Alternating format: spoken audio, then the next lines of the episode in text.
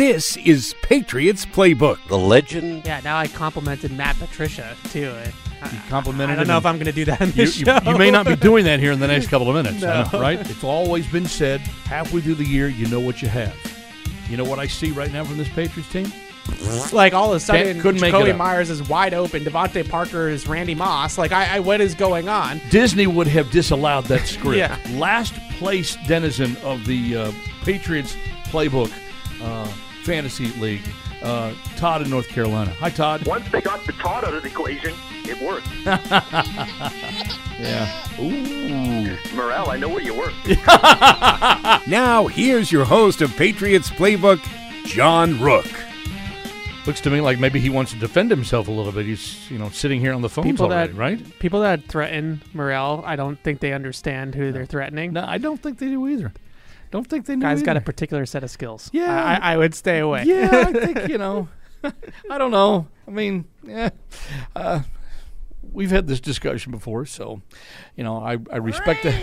Yeah, exactly. I respect the hell out of what uh, Matt Morrell has done with his his career thus far to this point in time, and uh, absolutely. yeah, and then of course, uh, you know, we've got uh, you know, we've got Veterans Day coming up here in another week, right? So, Before Veterans Day is the real holiday. What's that? Marine Corps birthday. Oh, okay. Oh, yeah, that's true. I should have I should have known that. Semper Fi. Yeah, November 10th, baby. drop and give me 20. Uh, you know, that kind of thing. Cake and sing the hymn. I'll learn the hymn, but you don't want to hear me sing it.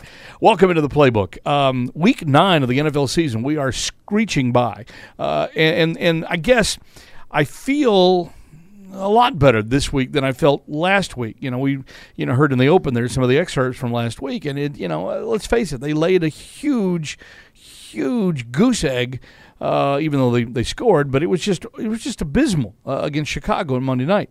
How much better do you really feel now, though, about these Patriots going on the road and beating the Jets? Now, look, say what you want to about, hey, it's 13 in a row. We'll always beat the Jets. Well, I don't know that that's necessarily the case.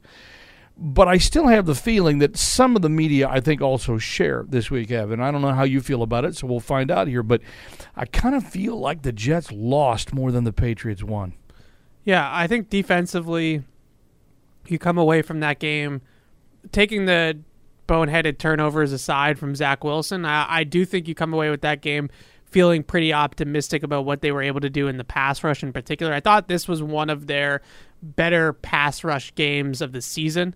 Uh, they pressured Zach Wilson on over 40% of his dropbacks, but more so than that, they executed the plan of pressuring him at a very high level where they essentially had two schools of thought. One was giving Matt Judon, Deatrich Wise, both basically both those guys a green light while having others spy or contain or however you want to term that and keep him in the pocket at the same time or uh, when they flushed him they essentially continued to run him into the sideline and instead of allowing him to then turn up field and run Yeah. uh, they made him make a decision with Yeah. the football so Which is really how they should be handling, you know, all of these quote unquote athletic quarterbacks Yes. and run out of the pocket. It's just that they didn't allow Wilson to beat them with his legs like they've done with the other quote unquote athletic right. quarterbacks. Right. So what I, I come away from this game against the Jets feeling really optimistic about is I do think that they have potentially and look, they could play Buffalo after the bye or they could play Arizona with Kyler and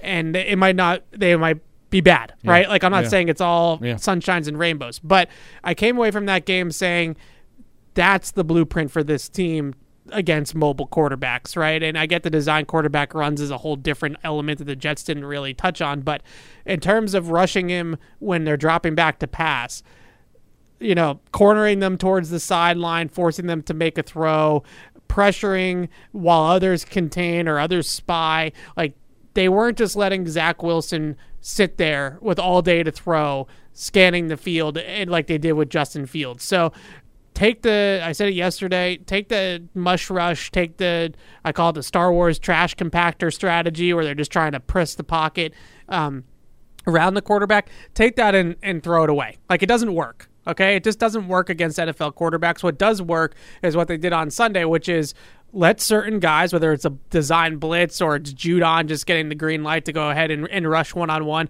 let certain guys in the pass rush get after the quarterback and other guys that are fast, like Mack Wilson or Josh Uche, can spy and combine it together like that. So you're getting pressure and you're getting containment at the same time. So I, I liked how they rushed the quarterback in that game. Uh, I would say that the offense is still very much a a sticking point to me. Uh, mainly, I I won't get too go too hard on Matt Patricia, uh, but uh, the blocking up front is a major major red flag right Yeah. now to me. So whether you want to blame that on uh, Matt Patricia coaching the offensive line and and you know the design of the offense, I, I think there's some truth to that. But at the end of the day, the players got to go out there and, and execute and play well. Can we? all How much off do we still put off on? Speaking of the line, how much do we still put off on David Andrews' absence? huge. I mean, it affected two spots, right? Because Cole Strange had his worst game of the year at left guard, and they w- went down a peg in center too. So they center and left guard were impacted by David Andrews not being there, but that doesn't explain the issues at right tackle. And Marcus Cannon wasn't even at practice today. On Sunday, he allowed eight hurries in that game against the Jets. John Franklin Myers absolutely ate him up, and so did their other rusher um, that I'm blanking on. His I think it's Bryce Huff is his name. Uh, he's been low key, kind of sneaky good this year for the Jets as well. And their pass rush package, uh, those two guys ate him up.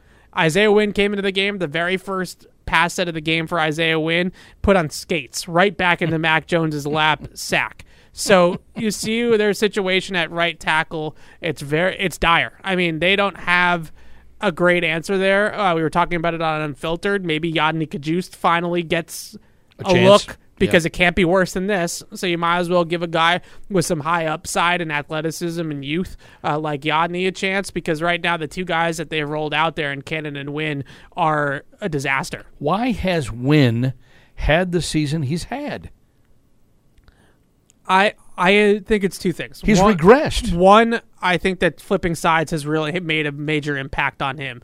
Uh, what you look at with his footwork, uh, his footwork is all out of whack. Uh, he's not getting a lot of depth out of his kick slide because he's now kicking with the opposite foot, right? So he was he was on the left side, and the inside foot is the right foot. Now the inside foot is the left foot because he's on the uh, on the right side.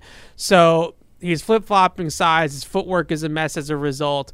But more so than that, I, I, I actually I shouldn't say that. Less so than that, I do think an underlying situation with Isaiah Wynn is his general unhappiness with the team with us like he he's not very very forthcoming or very willing to talk to the media currently he doesn't have to talk to the media i don't care if he talks or not but you can just tell that he has the media is hammering him. That's partly it. I know. I have no like. If you don't want to talk to us, you don't have to talk to us. Like we're annoying. I get it. You don't have to talk to us.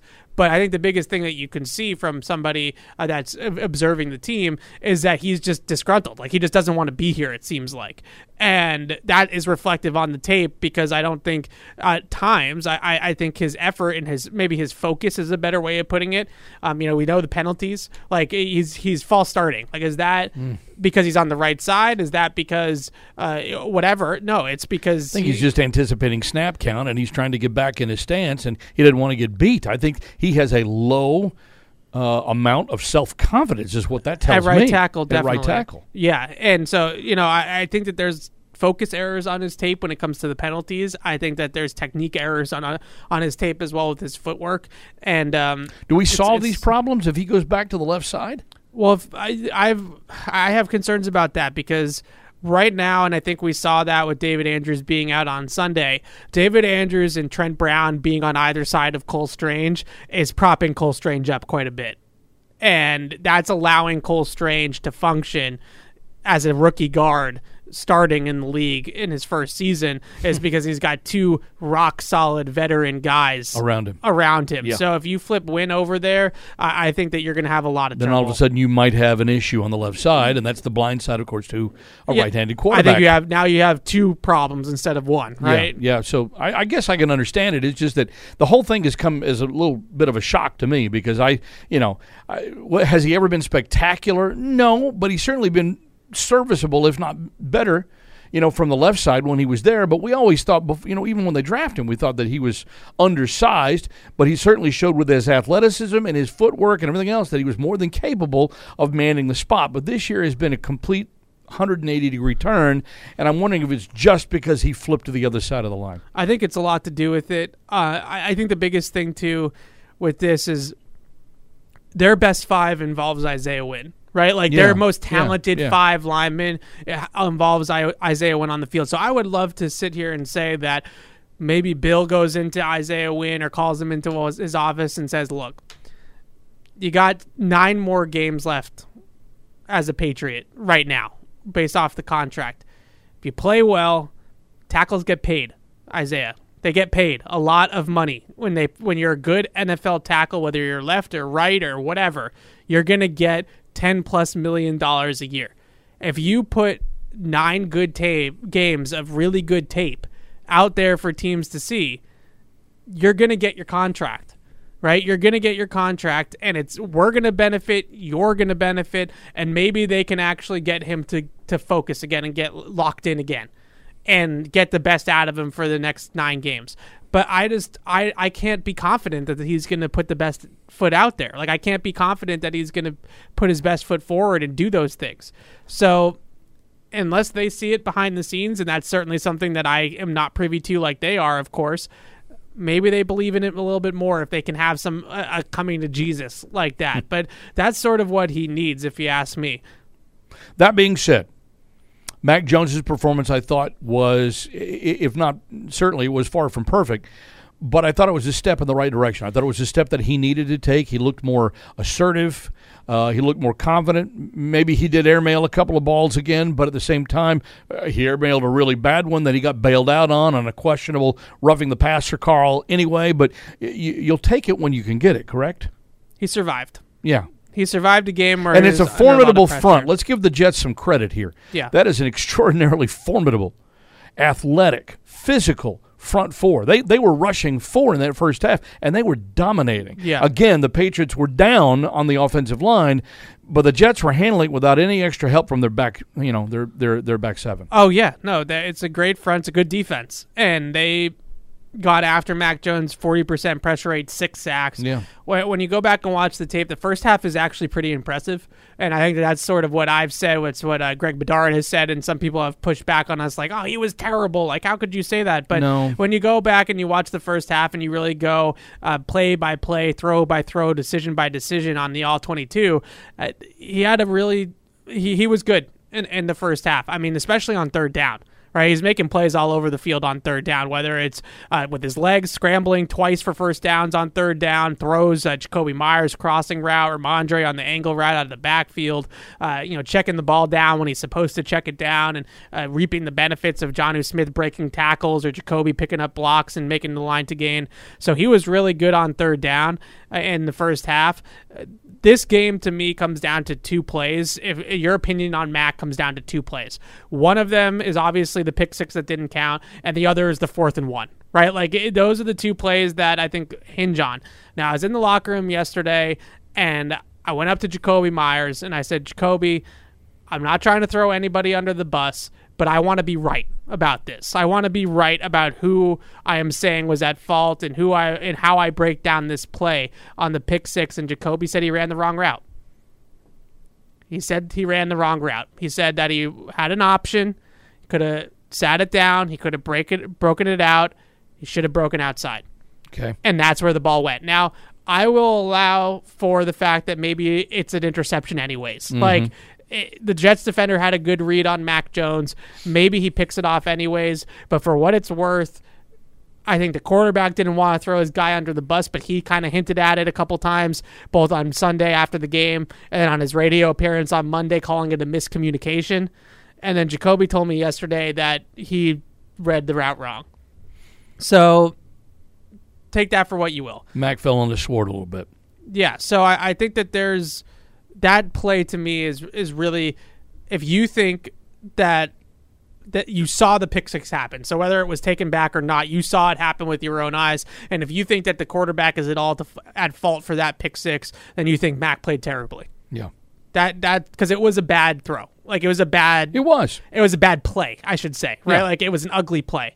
So I, I get it, but I, I think that when you really start to break it down, in the second half, I actually thought that the second half was a little bit more clunky even than the first half was at times. But the second half, I thought what he did a, a nice job with was giving uh, giving the game what it needed, right? Like knowing when to just take the three points and get off the field and, and not necessarily turn the ball over like the other guy was doing, right? That's not to say that he was out there making great plays or, or did anything eh, spectacular, but Zach Wilson was handing them the ball game, right? Zach Wilson throwing three interceptions in five possessions, and, and he's he's handing you the football game. And instead There was of definitely some Sam Darnold ghosts out there. yeah, instead of forcing the issue and and throwing this and going eh, turnover for turnover Yeah. with Zach Wilson, he made the safe decisions with the football. Now he had an interception or should have been interception that was dropped by C.J. Mosley. Uh, I thought that the strip sack he probably could have gotten rid of the ball a a little bit faster in that instance. So certainly a lot to correct. Uh, but overall, I I would give him like a C minus uh, a passing grade. He survived the game where the defensive front was dominating the Patriots' offensive line, but I can't give him anything better than that because it, it wasn't a spectacular game, especially situationally. You know, there was a, a couple of situational mistakes that really hurt them. Which gets me back to my original premise. I kind of thought that the Jets lost it more than the Patriots won it. I think there's some truth to that. I, I think that in a lot of these games, not that Bill Belichick ever goes into the game thinking that the other quarterback is going to throw three picks in five possessions and, and hand them the game the way the Jets mm-hmm. handed them the game, but I think to a degree he does think that when he faces guys like Zach Wilson and he knows that his defense is going to eventually give them some really good field position with turnovers or, or with three and outs or whatever the case may be. So uh, I would say that maybe the Jets handed them the game or maybe the Jets lost it more than the Patriots won it, but that might that was sort of the game plan, right? Like that they kind of knew that that was how they were going to win this game and they did it. So They gave the Jets reasons to mess up. Right. They provided some looks. They did some things that they thought clearly they would, uh, you know, be able to affect Zach Wilson, and it worked. Yeah, and I would also say, you know, the Jets coming into this game, I know Breece Hall didn't play. He's on injured Right. reserve. He's out for the year. Right. But they came into this game on that four game winning streak where Zach really didn't throw the ball a whole lot. Then they get it to the Patriots, and even though they were winning 10 to nothing in the game early, or whatever it was, 10 3 or whatever yeah. it was, they, he still threw the ball 40 times. So the Patriots were able to stop the run, which I thought was a massive part of, uh, you know, an underscore of this game was that they were able to stop the run on early downs and really force this game into Zach Wilson's hands. Yep. And then they took advantage of the turnover. So, I, in a lot of ways, I, I thought that the defense played a really great game. I actually uh, applauded the Jets when they learned that Breece Hall was, you know, going to be out. I, when they went out and picked up James Robinson as quickly as they did, I thought, you know, this is a team that really feels like it can win this year and reach the postseason this year and take the step that nobody expected them to take. And I applaud that, even if it's somewhat misguided and maybe inaccurate. They're not out of it. I mean, they're five and three, so they're still right in the middle of it uh, as it stands. They're out of the Patriots for goodness sakes. But I just thought the the the, the thought process was is that these guys think they can win. And sometimes that's all you need in order to be a good a good football team. Yeah. I mean, that was what their media was saying going Yeah. into the game was that they have some belief this year, which is different. Now, I think with Zach Wilson, the biggest thing that you look at is that it's hard to rein a guy like that in because in some respects, the scramble drill plays like he had one early on in the game where he rolls to his right and they ran a really good concept down the field to get Garrett Wilson behind the defense and he hit like a 60 yard bomb to Garrett Wilson. So in some respects, those on the move type of throws are what make him dynamic, what what make him a dangerous quarterback to play against. But the problem is is that when you have one of those throws and then you have uh, arm punt to Devin McCourty for an interception on a, a play where he's trying to do something similar Yeah, yeah.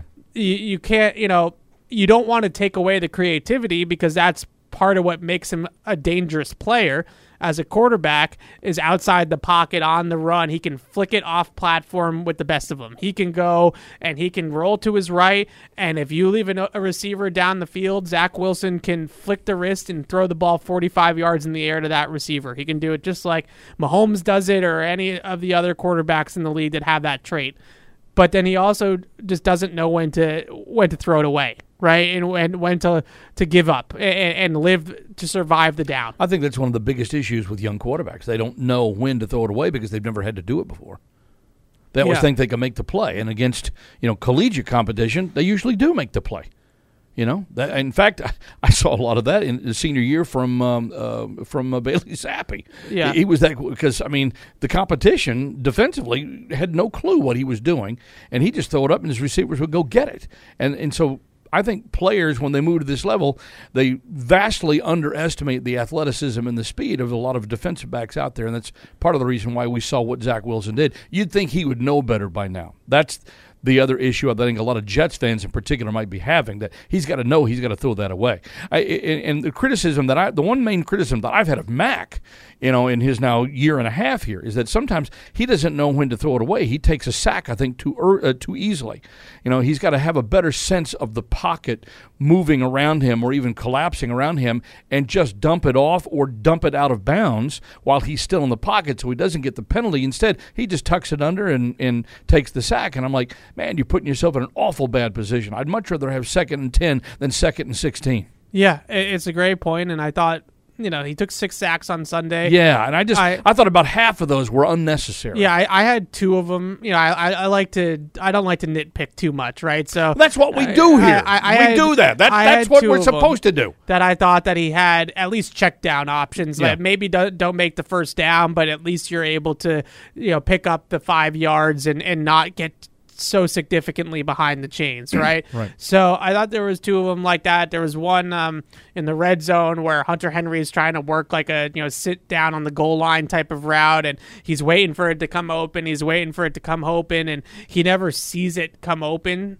So he doesn't throw the football and he tucks it down and takes a sack. But Hunter Henry actually does get open. But the lack of anticipation there, and I think this is where some of the turnovers start to reap you know some some negatives from Mac is like I need to see it now because I, I don't want to throw with anticipation and expect Hunter Henry to get open and all of a sudden he falls down and it's a pick six going the other way right? Like you know I think that there's some concern level there protecting the football where he isn't making those bang bang type of throws with Hunter Henry this year in the red zone like he was last year. So there's a lot of that going on. I agree with you that it, you know there was some sacks there in that game where he didn't need to necessarily take a sack, uh, but I think with Wilson, you see on the last interception by Devin McCourty, which he literally fielded like a punt He did. there's a guy coming across the field, a Jets receiver, and he flashes open for a split second, right? Like he's open for maybe a, a beat or two. And Zach Wilson sees that and thinks that he can get the ball Get there. him, yeah. And then all of a sudden, by the time the ball actually arrives, Closing. there's three Yeah. Patriots yeah, there around it. Yeah. and, and so those are the types of things that yeah you know maybe it's a college transition or whatever where you see it and you're like you know that was never really actually open like it, it might look open for a second but it's never actually nfl open at any point in time Yeah, that comes with savvy. That comes with experience. I'm just, you know, he hasn't caught on yet. Yeah. And I think that's part of the issue from the Jets' point of view. All right, so here's how we'll roll today 855 PATS 500, the toll free telephone number, uh, web radio at patriots.com, the email at JR Broadcaster on Twitter. John.Rooke is the Facebook page as well. Uh, he's Evan Lazar. Coming up in 15 minutes, we'll be joined by Stephen Holder, who covers the Indianapolis Colts for ESPN and ESPN.com. Uh, then we have uh, Karen Gregan of the Washington Herald to join us uh, at the uh, beginning of hour number two, toward the beginning of hour number two. And of course, Russell Baxter, pro football guru himself, will be around the tail end of hour number two to go through week nine in the NFL season. Through week nine, Ev, okay? Through week nine. Are the Patriots in the hunt or is hunting season over? they're in the hunt i mean but in the hunt for what right That's Like, what I'm asking. yeah so Are they in the hunt or is hunting season over? they're in the hunt for a playoff spot. They're one game out of the playoffs right now, and they have one in hand against the Jets. So they're one game out of the playoffs. They're 100% in the hunt, but are they a contender? Are they, you know, to use like a, a media, cle- are they for real? Like, are they actually in the hunt? I, I would say no. But if you're just looking to make the playoffs, then yeah, they're they're. I mean, they're four and four and they're one game out. So yeah, they're definitely in the hunt to make the postseason. And I think last year uh, they ran into a buzzsaw in the Buffalo Bills in the first round on Wild Card Weekend. And maybe this year you sneak in and you get a more favorable first round matchup, and you don't you somehow Looking like Buffalo right now. Hey, you, you, you somehow Going to play the Bills three times in like six weeks. you somehow avoid the Bills in Yeah. Kansas City, and Yeah. you get maybe you get you know Cincinnati or Baltimore or you know whoever wins the NFC North or NFC South by luck and and you have a much better matchup but they're in the hunt. I mean, you can't just mathematically. No, that's fine. And, and really, that's kind of all we were looking for. What's going to take win wise to get there? Can they squeeze in with nine? Or are they going to need 10? I think they probably need 10. I mean, even with the extra spot, it seems like 10 is sort of the bottom line, right? You, you need to get to 10 to feel good about making the playoffs. Um, you try to get to 10 with the rest of their schedule, that's where it gets a little dicey, right? I mean, I think this game against Indy and at home after the bye against the Jets, you would like to think that you can pencil those in as W's. So now you're at six wins, and now out of that, Well, let's let's kind of go through it. Colts got to win, right? yeah, Okay. Then the bye week. Then you got the Jets, got to win that. right. So if you win both of those, you're six and four going into week twelve. Okay, six and four. Then following the Jets, it's the Thanksgiving night game at Minnesota. It's not an easy game. Is it a must win to get into the playoffs? Probably because I don't think you're beating Buffalo, and you play them twice more, and you know Miami. Well, that's uh, what I'm saying. I mean, yeah. you got Minnesota, then you're off until December 1st. You got Buffalo at Arizona, at the Raiders, Bengals, Miami, at Buffalo. Yikes! Yeah, it's one of the Where are the wins coming from? It's one of the toughest remaining schedules in the league. It is the toughest. I saw PFF. Uh, that's why I brought the question up. Yeah. PFF, uh, Pro Football Focus, said of the remaining eight games in the schedule, the Patriots have the toughest schedule in the NFL. I will say, not to love PFF, cite them all the time. But Two games against Buffalo it's in going to skew, A going to skew it. is going to skew it pretty Yeah. significantly Right. because But nobody. it's just the way it played out. You got both games in the second. Oh no, half. it, it's a terrible schedule, but Yeah. but not but nobody else is playing Buffalo twice, right? So Well, that's what makes it the toughest. right? So I, I think that you look at it and you and you you are you're hard pressed to find ten wins uh, remaining on the schedule. That's why I'm saying. I mean, you you, you look at this. Okay, so uh, you got to beat the Colts. You got to beat the Jets. You probably have to beat Minnesota. Yeah. That gets you to seven. Minnesota on the road too. Right on the road too. Right. Yep. That gets you to seven. Buffalo at home at Arizona. That probably becomes a win. It has to be a win. I'm thinking at Arizona. At the very least, I think you have to split the West Coast trip between Yeah. Vegas and, and Arizona. Well, you have to at least split it. You got oh, without a doubt. All right, so let's give them a split. So if you do that, so you're at seven and four. Let's say you lose to Buffalo at home, you're seven and five. You can split the next two at Arizona and at Vegas. That's eight and six. Cincinnati at home becomes must win. yeah, it sounds like Ja'Marr Chase will probably be back in in time for that game. And then Miami at home becomes a must win on New Year's Day. yeah, That gets you to 10. Holy smokes. it's hard. Yeah. That's why I asked the question are they really in the hunt? Because I'm not sure they are. I think that I look, I, like I just said, they're one game out of a playoff spot. So just from the sheer But this is through this is it, yeah this is through eight weeks you know so this is what we have but you got half the season still to go and I'm looking at the second half and knowing as tough as it is I'm just like dang this is fool's gold I'm with you that they're they have a very tough schedule. I still think that you you don't you know you don't wave a white flag in week nine when you're one game out of a playoff spot. no no no no because you don't know what's going to happen with other teams you don't know what's going Right. to happen with other games the, the the the the standings may come back to you whereas you don't necessarily need to win all the games but I'm just saying if you look at it strictly from a, a win or a loss point of view, you know how we like to play this game at the beginning of the year, and everybody says, "Oh, you're full of it," and "Oh, they're going to win 11 games." Or what? Okay, well, I'm looking at these last nine. I'm like, ooh, it's man. tough. Yeah, I don't know how they schedule. how are they going to get four wins. I, I'm they got to get four wins out of the second half of the schedule. I don't know how they do it. It's going to be hard, Yeah. really hard. It is. There's no doubt about it. Now, I think it, you look at Minnesota.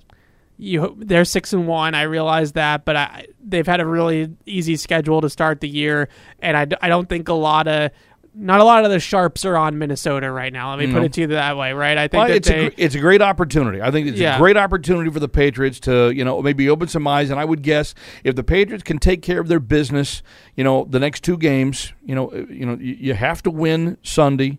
You've got to you know take care of yourself in the off week because the Patriots the last couple of years have not played well coming off the off week, as we know. Yeah. But you got to win that game against the Jets again, repeated. At least it's at home, and then you got to go out on the road and you need to beat Minnesota. But if you can do that and move to seven and four, then you're going to get people talking about you, and you have a chance to get some momentum, like last year's momentum, that can propel you a little ways. Yeah, my biggest thing is that I'm not necessarily doubting that the fact that they can be in the hunt for the playoffs. I just think that in a lot of ways they're just the same team that they were last year. And what was that really, right? You know, you, even if you make the playoffs. It's nice to make the playoffs. Last year, I think you had a little bit of the moral victory of making the playoffs with the rookie quarterback, and it, Mac played well, and it seems like you're headed in the right direction. But this year was supposed to be a year where not only did you make the playoffs, and I'm not saying you make a run to the Super Bowl, but not only do you make the playoffs, but at least on wild card weekend you have a competitive wild card yeah. game, Yeah, right? yeah, and, and I understand that. I my whole thing was this year, and you know this. We've talked about it here on the show.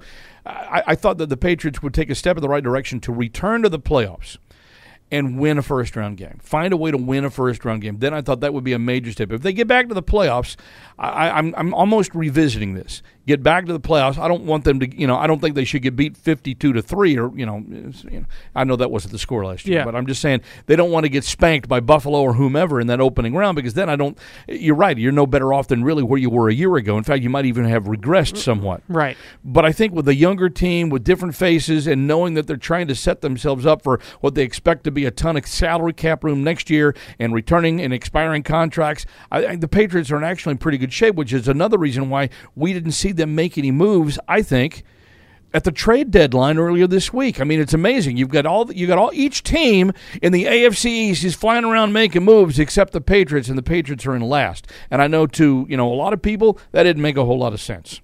I thought it made perfect sense. Well, like know- I just said, because their plan, their their eyesight is beyond 2022 here. I you don't in any sport at the trade deadline, whether it's football or any other sport, professional sport, you don't buy if you're not in a position to buy. Right, like you don't you don't give up a first round pick for Bradley Chubb unless you think you're Miami and you think that Bradley Chubb He's makes going to stick around. a- a- and is going to put you stay over the top. And the same thing with? Roquan Smith. I mean, that was the one that a lot of people came back to me. I had fans come to me and say, "Hey, you know, wow, don't you think they should have gotten after Roquan?" And I said, "Well, yeah, he's a nice player, but I would tell you that I believe he's, you know, short deal here, and he's becoming a free agent, and you'd have an opportunity then to perhaps get him in the offseason anyway if you really think he's the guy." I would also push back on just based off of the data that we have in recent years, paying a player at that position As at much as he wants? at the inside linebacker position has not really worked out for teams that have done it recently. So there's definitely some of that you know cost analysis right that you know that they do a lot of here Yeah, sure. of value and things like that of the inside linebacker position especially nowadays when you're in nickel and dime as much as you are so i i the Patriots were not in a position to do, to buy at the deadline. They were not in a position. They don't. They don't have. Miami had other people's first round picks, right? They had San Francisco's first round pick from the Trey Lance. So trade. they had ammo that the Patriots did not right. have. So they can't. They had no chance of matching the deal that that the Miami Dolphins made for Bradley Chubb. Right. No chance.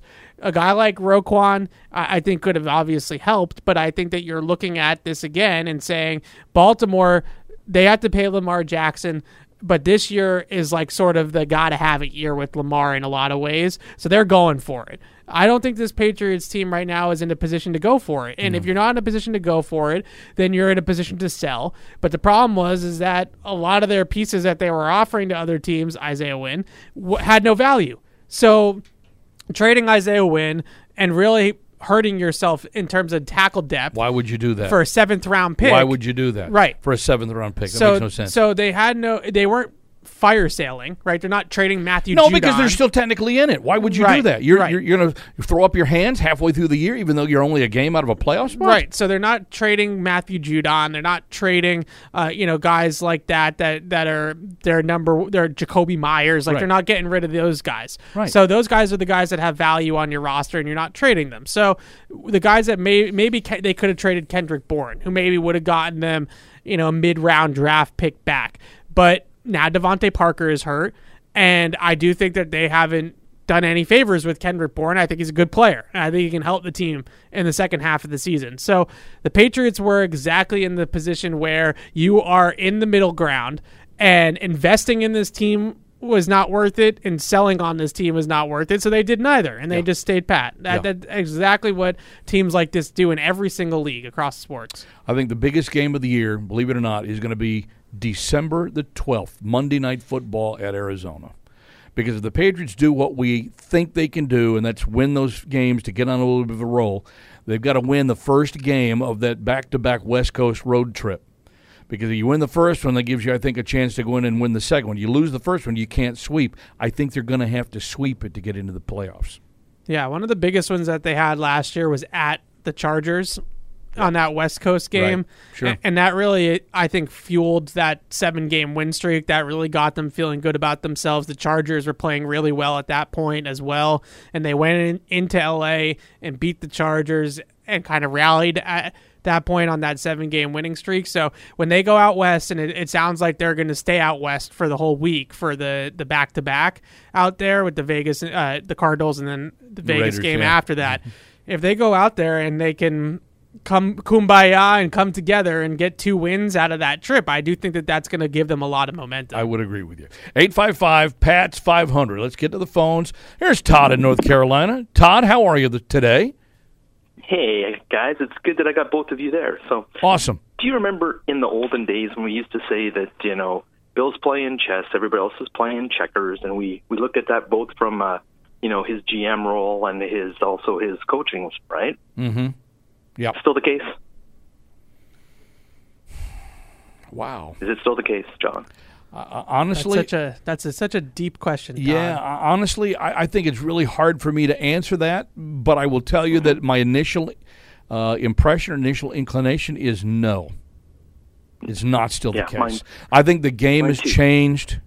I think the Patriots have changed. Uh, I think the sport has even changed a little bit. Question is, how much has Bill and how much will Bill change? And that's that's Yeah. still up in the air. That's what I was wondering because I take a look and I think we were all in agreement that you know we should not have traded away Shaq Mason. We kept Wynn. They know they.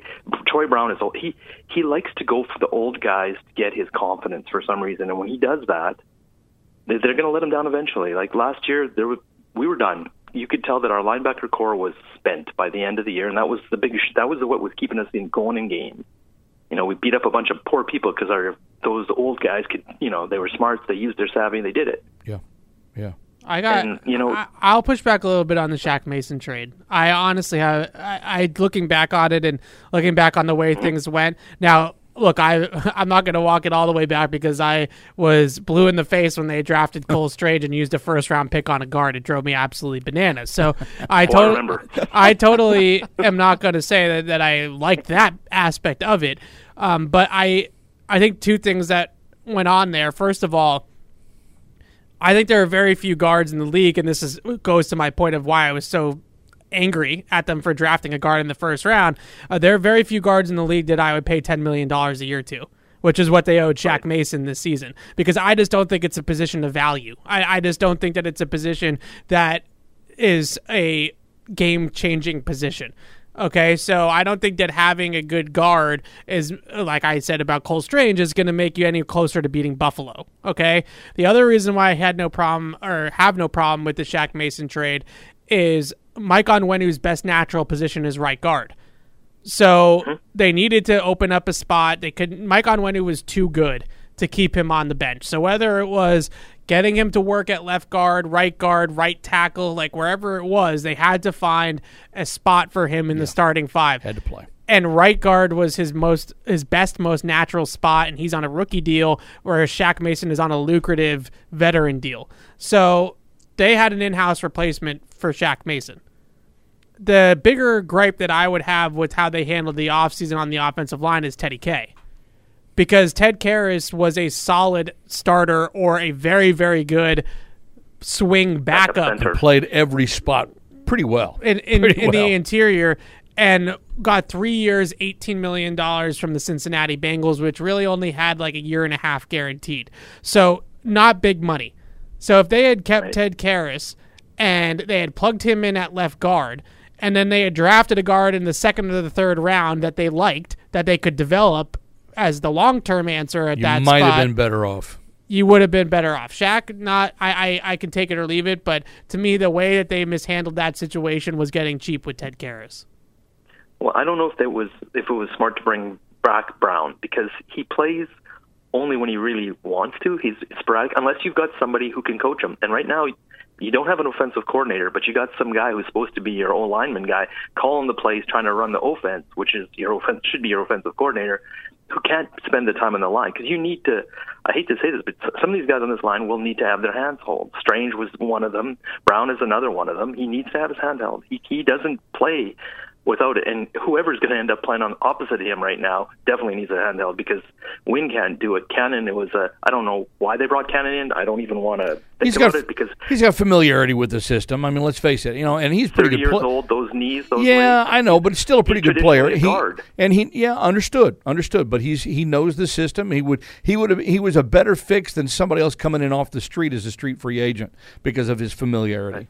I think that Marcus Marcus Cannon is a perfectly fine tackle eligible. Like when you want to go with Yeah. that six Right, so you uh, O Yeah. tackle. That's a Yeah. great role for Right. him. Yeah, because he's a good 100%. at this stage of his career. If you want him to get on a double team with Mike Onwenu and push the line, he can still do that. Right. The problem where he gets into pro- into issues is when he's got to move his feet. Yep. And that's where they've had issues with him in pass protection is getting him to move side to side and getting out to his landmark and then re- redirecting back inside and things like that. That's where he's been iffy. I have a tough time like getting on Trent because he's probably been their best offensive lineman all year long. Now maybe it hasn't been 100% consistent all the time, no, it hasn't. but he's been down in and down out, week in and week out, their most consistent guy besides maybe Andrews. So I I have, you know, he's also getting a lot of tough assignments. I would say too. I think PFF uh, charts it like one-on-one, true one-on-one pass rush reps. Like who's the guys that get the least amount of help in the league, and and Trent Brown is the right up there He's right there. Yeah. as one of the guys that gets the least amount of help of anybody. So I agree that there are some moments where maybe his focus or his effort wanes, but it's tough to get on a guy when right tackle's been such a disaster. Uh, you know, you have to manage the good rookie guard. Like there's so many other issues that I think Trent is way down on the list. Yeah, I just, I don't know. Again, to get back to my original comment, it just seems weird. That just the last five years have been kind of just different, and I don't know why it feels that way. Like right now, we don't I have an why. we don't have a named offensive coordinator. We don't have a named defensive coordinator. That's not why. Like, it just it really strange So there's a the way. there there's an uh, one of those fat heads, um, you know, fat heads that you hang up on Yeah, the, the- wall. Uh, there's one guy. right behind uh, John Rooke's head right now, and it, it's a former Patriot. I thought you were saying I was a fat head. Come it, on. It was former Patriot, for- former Patriot uh, player Todd.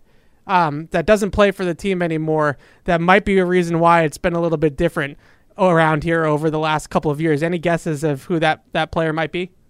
Don't even have to guess. It's Brady because I've been in an argument. I've said the last part of the dynasty was Brady. It's not about that. Bill. The first it's part not of- about yeah, that. Well, kind of. I think it might be. I think that's why we ended up where we're at. Good But, as as you know- Bill as Bill will always say, Todd, uh, players win games, right? They still do. Players win games. So why has it been different? It's obvious why it's been different. I I I, I don't think we need to debate that. Todd, thanks for the phone call as Love you, always, Todd. my Thanks, friend. Todd. You betcha. All right, let's let's let's stop that portion portion of the discussion here because we do want to get into the Colts. And clearly, uh, the Colts also come in kind of in the same situation, really overall, as the Patriots are because they're not out of things, but they're not sure what they really have because they've had a, a kind of uh, maybe a couple of tumultuous weeks here. Uh, Stephen Holder covers the Colts for ESPN, ESPN.com. He joined us here inside the playbook. Stephen, it's John and Evan here in Foxborough. How's it going? I'm doing great. Um, I guess we can relate uh, on certain things. Yep. Yeah, kinda right. It's been a little bit tumultuous. So you you've had uh, let's see, you you've ditched a, a, a longtime starting quarterback uh, for you know basically uh, you know a rook, and then you, you've uh, and, and you've you've fired an offensive coordinator all in the span of about what eight to ten days or so. So uh, what's going to happen next? Well, I, I don't know, but I I'm, I think I better get out of the building because uh, this is not a place you want to be. Apparently, it, it does kind of have the feel of like this zero and eight football team or something, you know, and they're three, four, and one. But but I think that's how far short of expectations they have fallen, right? That that these it has precipitated these changes, and and it's also an indicator of of just how poorly they've performed, even though they have won in spite of that performance at times. So they've won in spite of the performance, and yet we're making these changes. Are these changes? Uh, are they are they coming from the head coach, or are they coming from above him? Yeah, always hard to know, right? I think that there has certainly been a lot of discussion uh, from ownership. I, I know that the quarterback decision in particular, uh, definitely ownership was certainly involved. Now, whether you want to believe that the owner mandated a change or recommended a change or you know whatever adjective or, or description you'd like to use, Yeah. uh, that's that's up to the the eye of the beholder. But but it, it it was definitely something that came as a surprise to a lot of people in the building uh, because they didn't think the coaching staff was heading in that direction. But but I think it tells you this when they're in a desperate situation, you go to these desperate measures. I think it speaks more to just how how few cards they feel they had to play. That they're benching Matt Ryan, a 15-year veteran, for as you said, uh, a quarterback in Sam Ehlinger who had never started a football game in the NFL. Right. So, all right. So let, let's kind of you know piecemeal this a little bit. Um, who's going to call the plays this week for the Colts? It'll be Frank Reich. He's he's been the play caller all along, Right. so that won't change. I do think where it where it has uh, the potential to have some impact or the definite impact is in the game planning process. Mhm. Uh, Frank Reich being the head coach, he can't be as intimately involved, obviously, uh, because he has other duties. So the offensive coordinator led that effort to put together the game plan and you know, what plays are going to be on on the call sheet this week, or you know, and putting together the emphasis on practice, so all of these kinds of things, and delegating some things to the the position coaches as well. Right. So all of that now has to get divvied up among the other remaining assistant coaches, and it also will require uh, more input personally from Frank Reich. So it's a definite adjustment. There's no question. Right. So I was just going to say, who do you think does this put the most emphasis on? On the especially on the defensive side of the ball, if Reich is going to take over the majority of these offensive duties. Yeah, I I think for for one, it puts it, it honestly puts it on Frank Reich. I mean, it, this you're an offensive head coach. Your offense has been consistently this season one of the absolute worst in the NFL. And, and let me be clear, like for the Colts, even though they've had this massive turnover at quarterback, they have consistently been, in terms of efficiency, they have been one of the best offensive teams in the NFL each of his previous four seasons.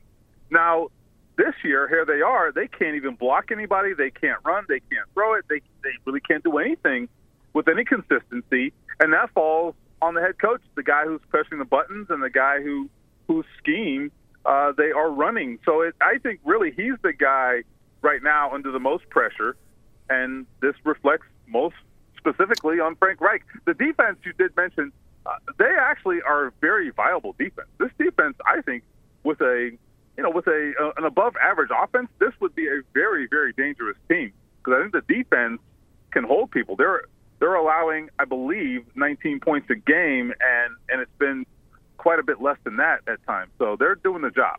Well, let's talk about the defense then for a moment. Again, uh, Stephen Holder, who covers the Colts for ESPN.com, joining us here in the playbook. Uh, you, you got a you, you got an old friend back there in in Stephon Gilmore, uh, and so uh, Gilly Lock. Uh, you read a story I think uh, on ESPN earlier today about how uh, I guess Sam Ehlinger and and and Steph are going to talk about how the Patriots do things defensively, and of course I I think most everybody now that has followed the NFL for any amount of time understands that Bill Belichick usually has young quarterbacks for lunch. And, and even though he's not a true rookie, you're right. He hadn't started a game until last week, which he happened to win. So, what do you think that conversation between Sam and, and Steffer is really going to be about? Yeah, I mean he's trying to give him a crash course in in Belichick defense over the course of a few days. Well, good luck, right? Yeah. so it's not going to be enough. Uh, he's going to have to go out there and he's going to have to figure this out on the fly. I, I do think that Sam Ehlinger, look, where he lacks in tools. Look, he's six one. He's not the biggest guy. He doesn't have the biggest arm. Uh, he's a six round pick, right? So he's not a perfect. He's not a perfect prospect. Right. Uh, even though you know we can talk all day about six round picks who worked out, I guess, right? But uh, Yeah, kind But of. anyhow, exactly. A, there's But a anyhow- fat head of him behind me, as, as uh, Evan pointed out a little while ago. So yeah, Yeah, yeah, a guy you might have heard of before. yeah. So anyhow, look, he has his work cut out for him. But what one thing that I cannot deprive Sam Ehlinger of is an incredible work ethic. He is incredibly cerebral. The guy is also just a natural born leader. You know, Yeah. some guys just have it, and some guys are are not born that way. He he was the four year starter at Texas. Uh, they haven't had a ton of success, but certainly he's been in the spotlight under the bright lights, a lot of attention, a lot of pressure. So he's pretty unflappable in terms of pressure. Now, will he make the right reads at the right time? That is a whole other question. Uh, Stephen, I wanted to stay with the quarterbacks here for a second because I find the Colts really fascinating the way they've approached the quarterback position the last couple years with Rivers to Wentz to Ryan. And at some point, like it feels like they have a really good roster, and at some point they have to take a swing on the first round quarterback. Where do you see them going with the quarterback position beyond this season? And, and can Ehlinger actually actually play himself into being the starter next year? Well, I'll take Ehlinger first. I, I think we, we don't know the answer yet. I- he's getting the opportunity. They have stated publicly that they are going to go with Ehlinger for the rest of the season. Uh, you know, look, that sounds good. We'll see how it goes, right? Uh, he's, he's one game in. He played relatively solid, uh, 17 of 23. Uh, didn't push the ball down the field a ton, but I think made the right decisions and generally uh, acquitted himself well. So we'll see. He's going to get every opportunity. Are the odds against him? Yeah, of course, but maybe he can rise above that. As for if that doesn't work, I, I think the next the next decision or the next move it has to be in the draft. Uh, they have kicked the can down the road four years in a row, and it has finally. I think the chickens have come home to roost. Uh, they are in no better shape now than they were the day Andrew Luck retired, as it relates to their quarterback position. I mean, that's just a stunning reality to have to accept, but that's where they are. And I, I think right now, the you know when you look back at how they got here, you can be critical of it, and I have been, but I also think it, it speaks to just how difficult it is. They've been a very uh, legitimate team that's that's been you know that's flirted with some success, and when you do that, you're not going to have the top five draft pick, right? So so they have almost been their own worst enemy by winning too many games and not being in range to go up and get these quarterbacks, as you guys know, uh, to get the the top quarterback in these classes, you've got to be in the top three, four, five picks, and so uh, that's really the question now. You know, can they find their way up there, and is the quarterback they want there? Yeah, it's a tricky middle ground that the Patriots kind of find themselves in right now too, where Belichick coaches them to nine, ten wins on his own, and then they're picking twentieth in the draft, and then where are you? Uh, it's just sticking with the the quarterback for a second.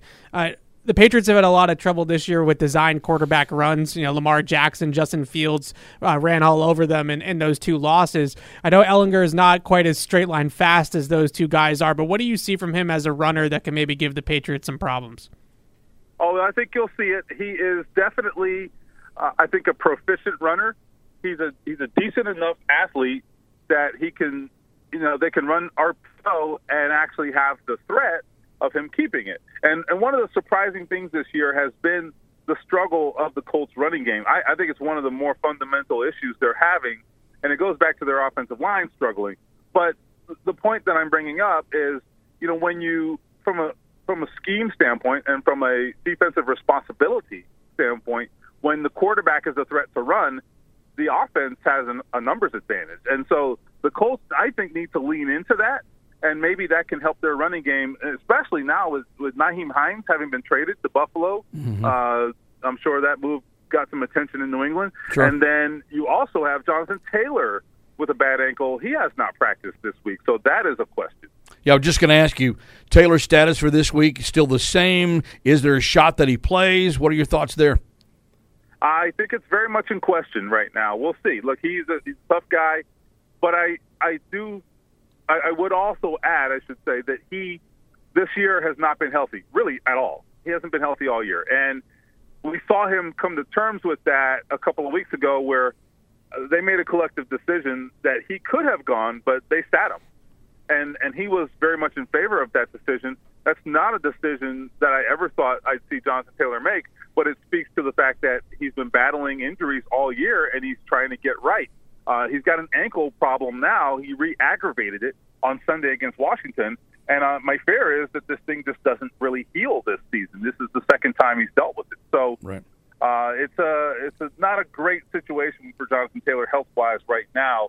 Although, I, you know, he's a guy who can tough it out, so I, I can never count him out. One more then about the defense here, uh, Stephen. Um, you know, we, we mentioned Steph Gilmore briefly, but to me, I think one of the real strengths of this uh, this Colts team might be their athleticism at defensive end. Uh, I know that uh, Ngakoue is extraordinarily active and very athletic and really gets after it. But uh, a, a favor of mine is because he's a somewhat local kid to, to you know New England is Kwity Paye, who you know went to uh, Warwick, Rhode Island's Bishop Hendrick in high school, and Paye obviously had a very good uh, career at Michigan as well. But you know, provided he's able to stay healthy, I think that's a pretty good base for the Colts to start from and to grow with for the next few years. I agree. I think Kwity Paye has been, uh, even despite the presence of Ngakoue, he has been their best edge rusher this season. I, I really believe that. He's missed a couple of games with an ankle issue. He told me yesterday that he's feeling much better. He practiced yesterday. Uh, he's getting there. I think he's got a great chance to play. And what I would add to to that is also their their defensive interior uh, on the defensive line. Mhm. DeForest Buckner and nose uh, defensive tackle and Yep. nose tackle Grover Stewart. That is as good a duo as you will find on the interior. Uh, the kinds of players Belichick would love, right? He loves those those big athletic guys on the inside. Well, they have two of them, and I'm telling you, I, they're a joy to watch. I really, they don't get enough credit because the, the team's going through a lot, but uh, they are both having phenomenal seasons, and I would keep an eye on those two guys in the middle if I'm a New England fan. So you think maybe this game on Sunday gets decided through the air rather than on the ground? Well, I'll say this: if you got two teams that you know that try to make it tough on on you running the ball, right? So Mhm. that that could suggest that, and I think you know, look, the, the quarterbacks. If you're these defenses, you you want these quarterbacks to have to beat you. Yeah. that's what you want. Yeah. And so I would be very surprised if that's not the case, frankly. I, I know Bill Belichick wants to really test this quarterback. I mean, I wouldn't expect anything less. I, I think last week the Colts really tried to protect Sam Ehlinger. He only threw it 23 times, and I think that's that's something that I'm sure the Patriots have picked up on. They, they'll want to see him have to really put it out there and, and test him. Sure. Stephen, good stuff. Thanks a lot for the time today. Really appreciate it. Thanks, Stephen. All right, hey, you got it. I'll see you on Sunday. You got it. See you here. Safe travels. Uh, Stephen Holder covers the uh, Colts, the Indianapolis Colts for ESPN, ESPN.com. Used to write for The Athletic. We were talking before he came on the show. It's kind of weird to see somebody do The Athletic to ESPN switch because everybody's been bailing Mickey Mouse and going to work for places like The Athletic, but it's a little, little bit opposite there. If you want to follow him on Twitter, his uh, handle is at Holder, H O L D E R, Stephen, S T E P H E N. There you go. That's where you find him. He's great, yeah. And his point about DeForest Buckner and Grover Stewart, I've been banging that drum all week because those two guys are legit. I mean, they're as good as it gets, and uh, yeah, they they got a great run defense as a result. So it's it's not an easy game. The Patriots on on paper, the Colts have pieces. It- they haven't put them together this year, but they they have pieces, the same pieces that beat the Patriots last year in Indy. So it's going to be a, t- a tougher game, I think, than people realize. Back to our conversation coming up after a quick timeout. Right back to the phones as well here in the playbook. Verizon, the network America relies on, and the official 5G network of the New England Patriots. How did Verizon build the fastest 5G in the world? We started by building it right with 5G ultra wideband. Then we gave it massive capacity and near zero lag. And it's not just fast, it's 25 times faster than today's 4G networks. This is 5G built right from the network more people rely on, only on Verizon. 5G ultra wideband available only in parts of select cities. Global claim based on open signal independent analysis. 25 times analysis by Ookla Speed Test Intelligence data Q2 2020. In sports, if you think joy only happens after you win, think again. Look at the world's most successful athletes like Serena Williams, Brooks Koepka, and Alex Morgan. They don't spend all their days grinding away. They take time to enjoy themselves, like getting together with friends over a Michelob Ultra, because they know that happiness is the key to winning, and that joy is the whole game, not just the end game. Michelob Ultra. 95 calories, 2.6 grams of carbs. It's only worth it if you enjoy it. Enjoy responsibly. AB Michelob Ultra Light Beer, St. Louis, Missouri. There's no season better than football season. And there's no better place to get in on all of the action than with DraftKings, the official daily fantasy sports partner of the New England Patriots. To add to the thrill, DraftKings has millions of dollars in prizes up for grabs every week. So head to the app now and check it out. If you haven't tried it yet, fantasy football is easy to play. Just pick nine players, stay under the salary cap, and pile up points for yards, touchdowns, receptions, and so much more. There's no better way to put your football knowledge to the test than to compete for a shot at $1 million in total prizes. Download the DraftKings app now and use promo code PATS to get a shot at millions of dollars in total prizes every week. That's promo code PATS to get a shot at millions of dollars in total prizes every week, only at DraftKings. Eligibility restrictions apply. See DraftKings.com for details. Want to get into the game? Get coached up at Dean College. Equipped with exclusive academic partnerships featuring the Patriots, Revolution, Providence Bruins, summer baseball, and more, our classrooms are set up for success by learning directly from the pros. Dean College has programs in communications, sports management, business, and marketing with unprecedented hands on experiences. Our students take what they learn in the classroom and put it right to work in the marketplace. At Dean College, our students don't just play games, we run them. Visit us at dean.edu. Okay, you lovely lot. Time now for some of Classy Claire's Sneaky cheeky day. Cheeky in American English would be wise ass. Hi there, you lovely lot. So another Classy Claire sneaky cheeky take about the Patriots. Never mind Elm Street. Never mind Freddy Krueger. The thing of quarterback nightmares is Mr. Red Sleeves, Matthew Judon. Yeah, baby. That's true. I think it's pretty much true. Uh, thank you, Claire, for the the uh, little uh, suggestion there. Um, she just also sent an email, uh, Matt. She says, just a quick note to say, I know Evan is uber smart.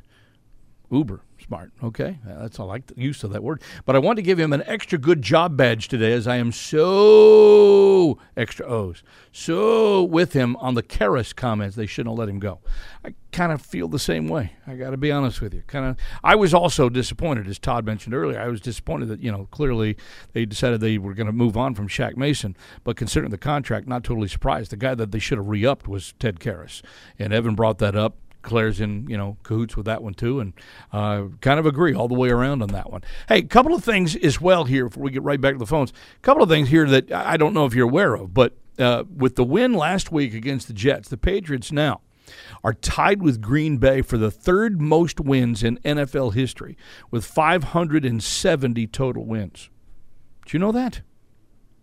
If the Patriots win and Green Bay loses this week, then the Patriots will hold sole possession of third for the most wins by a franchise since 1960. So actually, I think that's kind of significant. Kind of tells you that you know, as, as sad sack as this franchise was, you know, when it joined the NFL in 1970, uh, you know, it made the cup playoffs a couple of times in the old AFL in the 60s.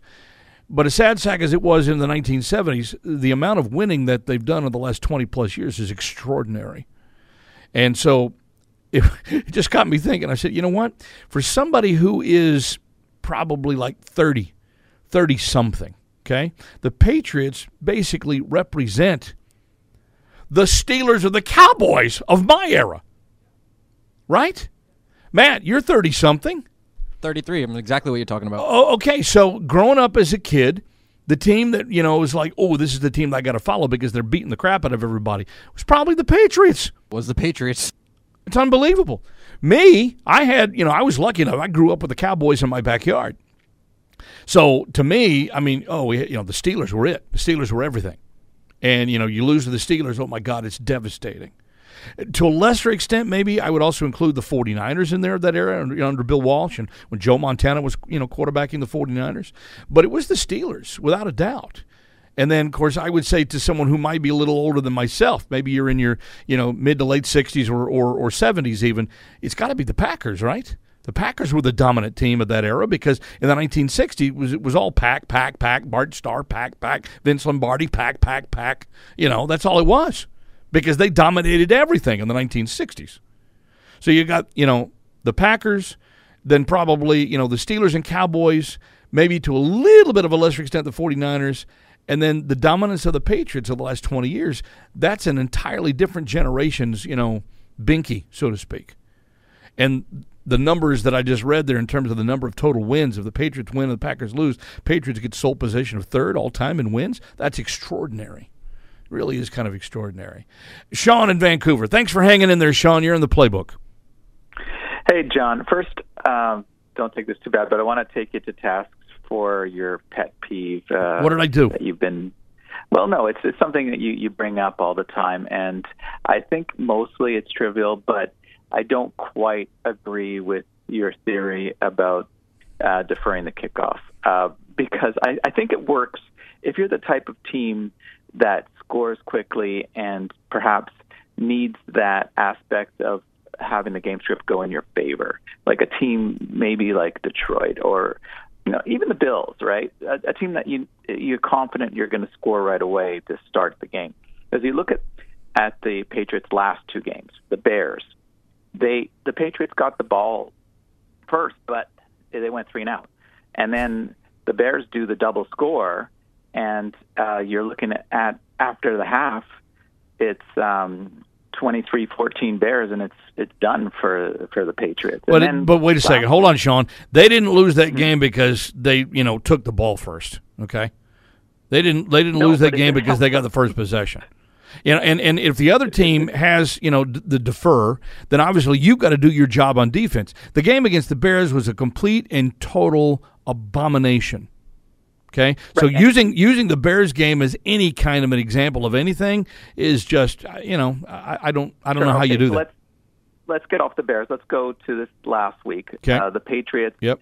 Um, I don't know if they deferred, but they, they basically the They did. started. Yeah, they deferred. The Patriots did their job on defense to start the game, Right. and and got them uh, to punt, and and that's what you want really if, if in this type of situation if you're if you're gonna defer. And Bottom line is they double score. deferred. They deferred, and if it weren't for a a, a a a questionable roughing the passer car, they deferred, and they would have been down seventeen to three at halftime. Okay, and they still deferred. Yeah, but but they deferred, and what in reality what happened? They did the double score, and in the third quarter, they're up thirteen to ten, and never looked back. Well, I So listen. You're you're 100 percent right about that. In fact, I remember sitting there watching the game, thinking, "Wow, look at that! That was a double score opportunity." Uh, I, but uh, to me, that that flies in the face of logic. All right, and and I'm very much a logical person, and I know you know. uh, Look, uh, far be it from me to argue with Bill Belichick on anything. Okay, but I would I would love to engage in a debate with him. I would absolutely thrive on it, and even if I get spanked, I would love the challenge of getting into a debate with him on the advantages of deferring over the uh, over the obvious the obvious logical thing to do when you're on the road and the other team is on a hot streak. That was a team on a four game win streak. And to me, the one thing you and, their strength is defense, okay? Their strength is defense. You want to take it right at them.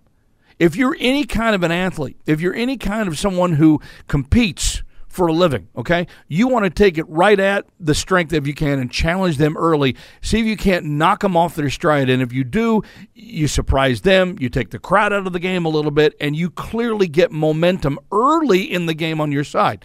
Now, I understand the all the mathematical, you know, uh, thoughts behind, you know, deferring and getting the ball last and then hope. And look, it takes a lot for that to still happen. Okay, it does. I and, and look, when you can make it work, it's it can work well. I think they've managed it what two, three times this year, and I think overall they are one and two or two and one. I have to go back and check it. You know when they've managed a double score. Frankly, the fact that they've had double scores in three games out of the eight so far is a minor miracle to me at this because that's one of the most overrated you know statistics that's out there. It's it's almost I- like I- it's it's a it's a it's a hope and a prayer is what it is. Well, I admit that it's it's very it's less significant. It's not it's not going to be a huge thing. However, I think it only works, you know, if you're taking the ball first, if you're going to score. If you can't score, then you. you well, I would agree with that. I, I no no Todd, I'm uh, Sean. I'm with you on that one. I'm yeah, I'm, Sean, I'm with you. I'm yeah. Canadian, but I don't sound. No, no, I, I get it, Sean, Sean, Sean, because I had Todd on the brain. God, how bad is that? I know. Um, uh, you're 100 percent right on that. So if you're going to take the ball first, then yeah, you. What I would like to see him do is, is script out that opening drive. Look, you're studying this team all week long. You got to know where the weaknesses are. So let's attack them early. And here's the other issue. I'd like to see more up tempo from the Patriots. It's not really surprising it. People up tempo all the time, especially you know when you go no huddle and you're in a, a five wide offense. But the, the up tempo of the Patriots was a little bit of a surprise because they've really been more traditional in an offensive sense with kind of grinding it out and running behind a couple of pretty good tailbacks, you know, this year and playing to the strength of the offensive line, which is certainly in run blocking and not in pass blocking as we've seen thus far. So you know, and, and maybe maybe the reason here is well the Jets are pretty tough up front, so we're not going to find those lanes, and maybe deferring is the better shot to go. All right, you know what? I'll give you that for this game.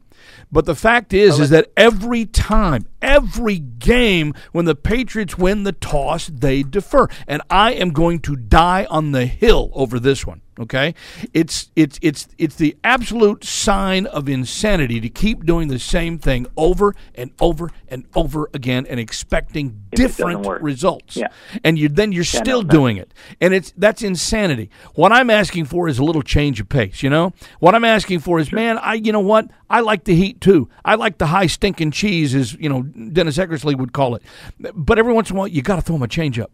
You got to throw him a curveball. You, you just have to. Otherwise, the other team is going to know what's coming and they're going to whip you with it. And and that's really my biggest thing is that I want to see the Patriots shock the world and take the ball once. And I'm sure that they will do that, Sean. I'm sure that they will do that when In they feel like they can script an opening drive against a team where they can see some advantages. And frankly, I think right now the opportunity is there for the Colts. I don't think they're going to be able to run the ball down their throats because I think the Colts are very good up front. But I think the opportunity might be there to you know get the crowd on your side, get Max some confidence going, and, and get this offense going, script out some plays, and let's get in the end zone. I see the Colts very similar uh, as to the Jets. I see them as a team that uh, you know is kind of struggling uh, to score, as a, a team that has a good defensive front, and you're going to have to do the same things like having those quick plays, those RPOs, like uh, Evan suggested, is the the the key to success there on offense and. On defense, you want to do the same thing as well. You want to make sure that Ehlinger is, is going to have uh, some problems when you're you're forcing him to pass the ball. Yeah. Uh, the way you, you, you force Wilson into mistakes. So like last week, you were wondering why I predicted 24 um, 17, and the reason I said was Wilson, and I think it's it's the same thing this this week. It's it's Ehlinger, and that's what the Patriots are going to have to do. And I'm having a similar prediction. I'm I'm going to go 23-17 for the Patriots this week. Sean, you're nothing if not predictable, but I like that out of you. That's okay. Okay. I like that. That works Let's- for me. Let's hope this prediction works. Correct, you are. You were close last week, so let's get close this week. Yeah. Thanks, buddy. All right. Thanks a lot. Yeah, appreciate you. Thank you. Thanks for hanging on for as long as you did. You know, uh, uh, he obviously has some good points. It does work sometimes, but it doesn't work all the time. The problem I has if I have is that the Patriots defer all the time. If they did it sometimes, I'd be fine with it. Hey, okay, hey, let's take a shot at it, right? Mood is good. Maybe they saw something on the game film. Maybe they saw something in special teams, or maybe they saw something defensively they can exploit. But all the time, every game, look, you know it as well as I do. If they win the coin toss on Sunday, they will defer. They, it will happen. It's like you can set your clock by it. By the way, clocks go back this week. Are you a fan of that?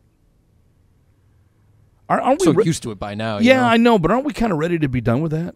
I mean, that's a World War II era thing, right? Do we really need to save the well? God, yeah.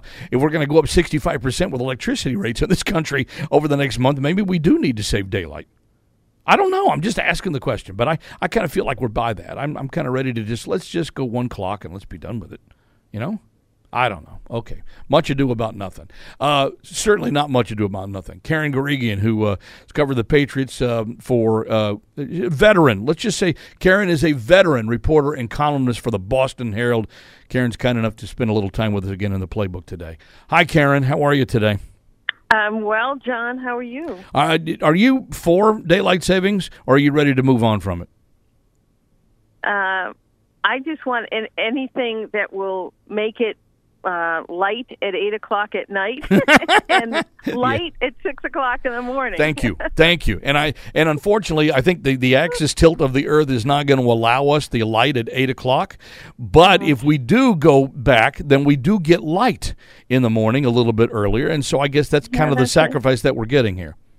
It's just it's just odd driving back uh, Gillette every day. Foxborough, I live in Chelmsford, Mhm. and it's five five thirty, and it's like Dark. it, it's like it's nine o'clock at night. Yeah, I do the same thing. I have to drive to the South Shore. I, I live in Westport, and it's just kind of like, wow. It's just it's dark, and I'm like, I'm not ready for this yet.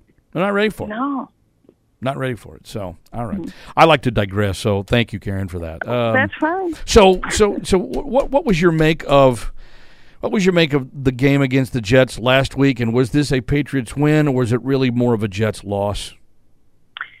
Well, I think ultimately it doesn't matter uh, who's at fault. Yeah, you got the win, and Absolutely yeah, who the hell cares? win. Yeah. right, and it doesn't matter. hmm Um, yeah, the the uh, the Jets, their quarterback uh, Zach Wilson, self-destructed, but I think the Patriots also played a part in that.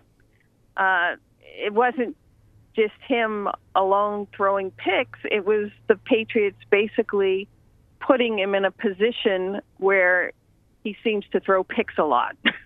Yeah. So yeah. uh, they got him. They pressured him. They got to him. They made him roll out, and and and then he just can't help himself but throw the ball up as opposed to throw it out of bounds. Is that what? So I think they. I think. I- I mean, the Patriots. If you talk to them during the week, you talk to them after the game. That was kind of their game plan defensively. hmm Is that what Stop we? the run, and and make make Wilson do what he did. Right. And so I'm kind of curious now. Is that what we should expect them to do against a guy like Sam Ehlinger? Because we know how, you know, Bill Belichick has, you know, young quarterbacks for lunch most of the times. He's got a pretty good track record facing quarterbacks for the first time, which will be the case here with Ehlinger, even though he's not a true rookie. Uh, I'm just, you know, I, I'm, I, I I watched Sam extensively in college. Obviously, my being a Longhorn, so I watched his whole career, and I, I was always very impressed with, uh, you know, what Stephen Holder, who covers the the Colts, as you know, for ESPN.com he says Sam has just this innate ability to absorb information and decipher it and and and lead you know almost by example even though you know he might be somewhat physically undermanned or you know uh, he's only six one doesn't have a heavy arm but you know he he just gets things done. And that was really his his main attribute as a quarterback at Texas. And so I'm wondering if you're the Patriots defensively what do you try to take away from him It's funny. I I actually refer to him as the Colts version of Bailey Zappe. yes So yes that's actually I think that's a that's an appropriate uh, comparison yeah um, I I think you know first and foremost they they they have to do what uh, you know essentially what they did with the Jets: stop the run, put the ball in Ehlinger's hands. Um, the difference, perhaps, with Ehlinger over say Zach Wilson, who's coming off a knee injury, is that uh, this kid's got will run. He'll scramble mm-hmm. uh, and they will set up design runs for him. And as we've seen with a couple of much better quarterbacks, uh, mobile quarterbacks, Lamar Jackson, Justin Fields, you know, they really took advantage of the Patriots defense. So I think they have to be alert and aware of those design plays where they'll have uh, Ehlinger run, and also the fact that if he's put into a corner, he will scramble. So if he's going to scramble and he gets loose again, and the Patriots have certainly had some, uh, you know, not had any. Well, let's put it this way: they've had a couple of quarterbacks burn them. They were able to, you know, at least flush Zach Wilson last week out in the pocket and force him to try to win with his arm, which I think they felt like they couldn't do. In other words, they did what they were supposed to do last week. Um, that's kind of what worries me about this week to be honest, because Ehlinger is a guy that's not afraid to zip it up the middle. And he, he did that in college, and I expect that we'll probably see him try that again this Sunday. Yeah, well, I would keep him in the pocket. as opposed to flush him out Sure. like they did with Zach Wilson. Yep. And uh, you know, let's face it, the Patriots just have to do a better job tackling uh, when it comes to these quarterbacks. And uh, I forget which uh, defensive back I was talking to. Uh, it might, or it might have even. Uh, they basically the point was we got to hit the quarterback, like get him down, hit him. Mm-hmm. So uh, I think the Patriots will be very keen to it. Um, they've done, you know, they've seen what in the what little film they have from Ehlinger in the preseason and the game he played last week. Uh, Frank Reich dialed up some quarterback runs, and so I think you know they're going to be aware of it. Let's hope. Yeah, yeah. Well, you yeah, they they definitely seemed like they were on their game plan last week. So that's why you know I asked the question this week. You had a chance, of course, Karen, to uh, uh, if nobody if you didn't read the Herald this week, you had a chance to, to talk with Steph Gilmore, who uh, you know was a I mean let's face it, defensive player of the year when he was in New England, and you know didn't leave here really under the the best of terms overall. But you had a chance to kind of speak to him earlier this week. How does he view coming back to to play uh, against the Patriots in New England? I think he's looking forward to it. Um, you know, taking away how things left. Um, you know, he, he played his he he says he's played he played his best football here, um, and he learned from Coach Belichick. You know, when he came here, he was a very good cornerback. He feels when he left here, he was a great quarterback. And again, he chalks a lot of that up to what he learned from Coach Belichick um, playing here, playing in important games, uh, taking on the top matchups, uh, and you know, being in a, in an environment where football is really serious. Uh, you know, he brought all these things up when we talked. Actually, it was last night. Uh, he was uh, he had just been to his son's flag football game, uh, but he, uh, you know, I think you know, with a little time and perspective, I think he looks back on his four or five years here very fondly. All right, so I'm sure he's had that conversation, you know, with uh, you know with his young, you know, uh, second year quarterback in in Ehlinger uh, about Oh, you know what what Bill you know does generally to you know young quarterbacks and chews them up and spits them out. What, what do you think Stephon said? Without you know, I'm sure he didn't give away any trade secrets either. But what do you think that conversation was like? Well, I think he, you know, based on his experience, basically told Ehlinger, uh, is it Ehlinger or Ehlinger? I believe it's a hard G, Ehlinger. Ehlinger, like me, I'm a hard G. Too. there you go. Um, See. I think he told him to expect just kind of what we mapped out that they're going to stop the run game and put the ball in his hand. Um, what Stephon said to me, because obviously I tried to pry out of him what that conversation was like. Um, he said, "Well, it's not what you think," because uh, he tried to pass it off as saying, "Well, you know, the, the Patriots go week to week with their game plans. It's Yeah. not the same one." Right. But the, I think I think Gilmore will know which game plan they'll have uh, for Ehlinger. Yep.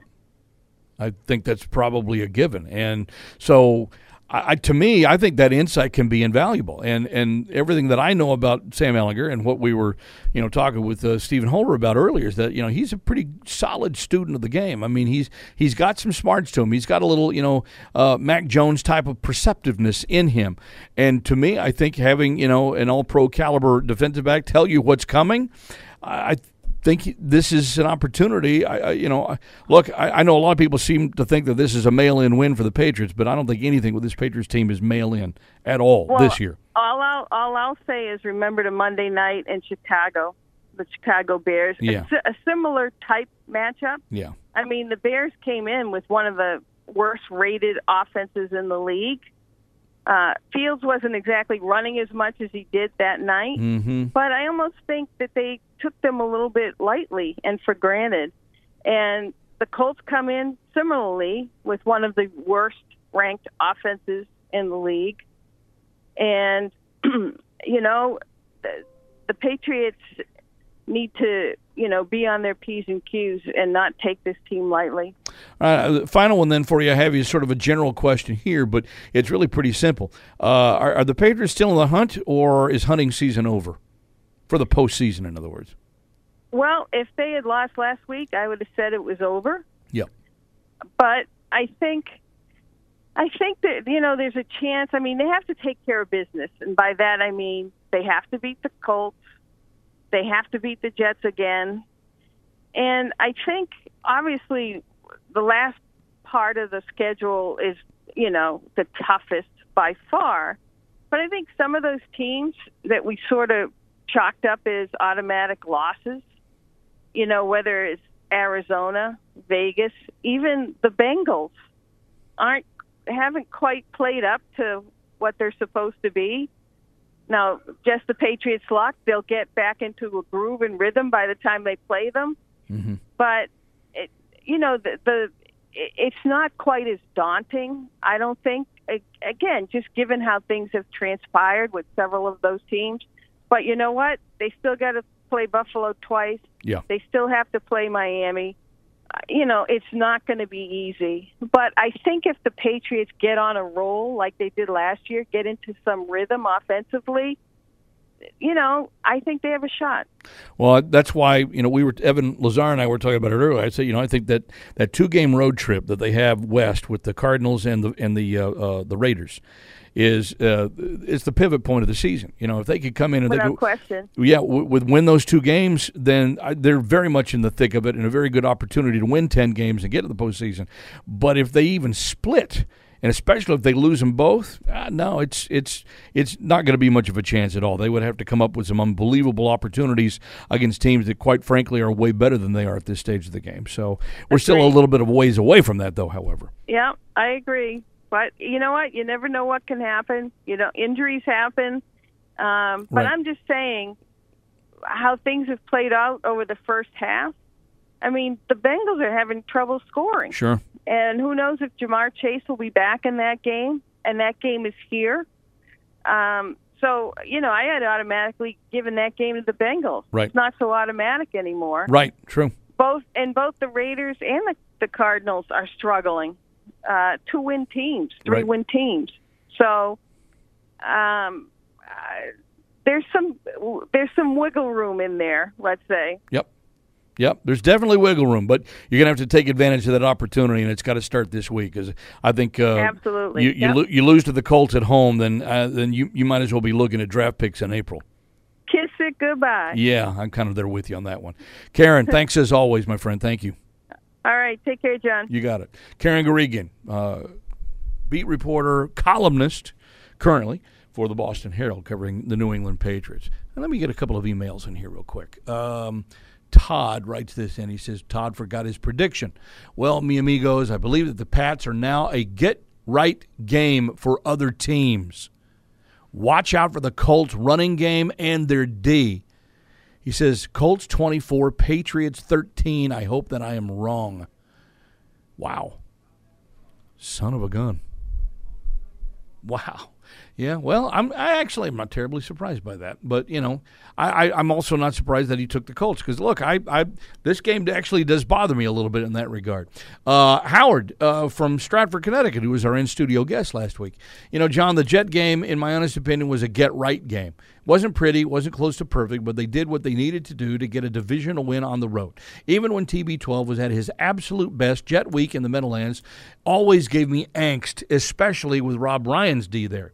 Now that they've settled down and have put the embarrassment of the Bears game in the rearview mirror, it's time to look forward and fix the areas of concern, the key of which is protection around the starting QB, Mac Jones. They also need to stop the stupid penalties. Uh, look, uh, those are right at the top of my, my nitpick list every week. Play of the left tackle or the right tackle and penalties. And a lot of times it's the tackles that are committing those penalties. Uh, he said, let's focus on those two areas, get them fixed, see what happens. For this week's game, even I can see the path to victory, which is to stop the run and put it all on the Colts QB, Ehlinger, to throw and win, something I don't think he's capable of. They also need to see improvement in the offensive line. Don't have to be perfect, but it needs to be improved both in run and pass blocking. And um, Howard says Patriots 27, Colts 13. You know, I, I've been sticking with this low number for most of the time. What, what was the latest spread, Matt? What did the guys talk about on PU? It was five? All right. So to me, that's almost, I mean, it's, you know, three point swing for home field, right? So, I mean, you're talking about then maybe the Patriots on a neutral field will be a two point favorite. That's a swing game. That's a pick 'em almost. It opened at five and a half, and it's at five now. All right. So there's some money then coming in on the Colts right now. Um, and and, and I, sure, I can understand why. It might hinge a little bit on whether or not Jonathan Taylor is able to go, even though Stephen told us, uh, Holder told us earlier that you know he would still be doubtful this stage again. He hadn't practiced yet this week. We'll see what the practice report says later today. Uh, I'm I'm look even at five. I think I'm still leaning toward taking the Colts and the points in this one. Uh, I'm uh, and I've kind of been playing this number a lot, but I'm going to go with it again. I'm going to go with 1916. I don't know why. It just seems like the Patriots in 19. They haven't, you know, I just, I mean, look, a, uh, let, us do this. How about this? Nick Folk, AFC Special Teams Player of the Week for a second straight week. That's crazy because he kicked five last week and he won the AFC Special Teams Player of the Week last week. It's the eighth time in his career that he's won this award. Hall it's, of Fame? It's well, uh, listen, hang on. I'm getting to that point. It's the fourth time he's won it as as a Patriot. All right, so I had to go back and do a little digging on this one, and he's getting up there. You know, in in Adam Vinatieri and Stephen Gostkowski terms. By the way, I found out this week Stephen Gostkowski is returning to Gillette this week as the color analyst for Sports USA Radio and the national radio broadcast for the Patriots and the Colts. Gostkowski is going to be doing the color. How about that? So he's actually going to make his return to Gillette even though he's not an active player any longer. I just thought I'd throw that in there. Just you know, you know how, how I like to you know completely go off tangent, and thought I'd throw that in there. Um, but Folk, to me, because of his consistency over the long haul, I think is going to deserve some merit. Now, the one thing that's going to keep you know Nick Folk out of it uh, potentially is the fact that he doesn't have a big leg, and when you're a kicker, sometimes you just got to wow him. You know, but listen, if the Patriots can somehow win again, and I don't mean Super Bowl win, but get you know back up to the pedestal that everybody around here seems to be used to, and before Folk leaves, and Folk can win another couple you know special teams player of the week, maybe a, a Pro Bowl honor or two, I think you got to think about it because you know he's Big Kick Nick. You know, he had that incredible streak of what, 64 in a row, under 50 yards before he finally had that streak snapped a couple of weeks ago. He's going to start a new streak. I you know I think the P- Patriots are very lucky to have a guy like Big Kick Nick. A real woman could stop you from drinking. It has to be a real big woman. It's time to go around the NFL with football guru Russell Baxter. Now on, your name is Flounder. On Patriots Playbook. Flounder. One thing Big Kick Nick hasn't done is, is flounder kicking the football for the most part. What do you think, Russell? In, in all honesty, is Nick Folk worthy of you know uh, historical mention in that regard? Well, historical mention and Hall of Fame are probably two totally different things. Okay. As you know, Yep. it is a. It's already very difficult to get in the Pro Football Hall of Fame. especially for a kicker. Being a kicker, and I, um, this is not a stump you question, but there were only two Mm-hmm. pure play kickers in the Pro Football Hall of Fame: Mm-hmm. um, Jan Stenerud, And Morten Andersen. yeah, Morten Andersen, right? Okay. So I would I'm going to go out on a limb without even knowing anything and say, gee, maybe Adam Vinatieri? I don't know how you can keep Adam out of it. No, you can't keep that. He's the all-time leading scorer in the regular season and the postseason. He's the all-time leading field goal kicker as well. Um, I think maybe once or twice or 40 times he had a clutch game-winning field goal. I think it's closer to forty. Yeah, Yeah. I know it, it- exactly. So, and when I think about guys who are playing right now, and listen, Robbie Gould's got a lot of field goals. Mason Crosby has a lot of field goals. Those guys are climbing up the all-time scoring ranks. But the guy you think of right now, as far as a Hall of Fame candidate, is probably Justin Tucker. And, and and but he's got a lot of time still to play. He's still relatively Oh, young in his career. absolutely. Absolutely, and his percentage, um, you know, he he he play. And listen, again, like I said, he's got an awfully long time to play. As a matter of fact, I mean, he's really kind of, in, in terms of kicker, kind of skimming, you know, scratching the surface, and so on. So, um, I, you know, I never say never with any of these guys. You never know what the voters are going to do. You never know what the voting rules are going to change. Could they expand things and so on? Um, you know, but you- but you think about the great kickers. It's just not. I mean, John, we can't we can't get a special teams guy in the Pro Football Hall of Fame. Well, Matthew Okay. Matthew Slater's got to break that one. Well, well, uh, and and Steve Tasker still hasn't, Well, and um, and Je- and Devin Hester, I was stunned he wasn't the first ballot of the Hall of Fame because, I mean, how do you keep Forrest Gump out of Canton? Yeah, I listen. I, I'm with you on that one, but I just I think the I think the game has changed. I think more importantly, I think the voters' minds have changed in years, and, and I don't think Yes, that's fair. That's not fair to a guy like Steve Tasker, without a doubt. But I just Right. you know I mean, and I'm not just being a homer for for Matthew Slater. I mean, you know, his numbers clearly speak for themselves, especially making Pro Bowls. So you know, and no question about it. Yeah. I mean, I would, I, I would like to see them be. Listen, they have opened up their minds. They're, you know, they've now started to expand the senior committee. Um, you know, at least for these next three years, we're going to see, you know, probably see. There's three uh, finalists, but hopefully all three finalists get in each year. There's such a backlog of guys who who should be in, but um, you know it, it, the special teams aspect. And here, by the way, we're here talking about this um, on you know the sad news of hearing the only pure punter in the Pro Football Hall of Fame has, has passed away, Ray Guy. oh wow, Um, yeah, yeah, yeah. So I mean, I, I want to say it, it took the for 2014. I think was his year yeah. That he went in. Don't quote me on that and so on. But think about it. You've got, you know, Sammy Baugh was a great punter, but he played another position. I mean, Lou the Toad Groza did everything, including kicking. Paul Hornung kicked along with being a running back and so on. But the pure place kicker and the pure punter, um, it, it, it, in 102 plus years of professional football,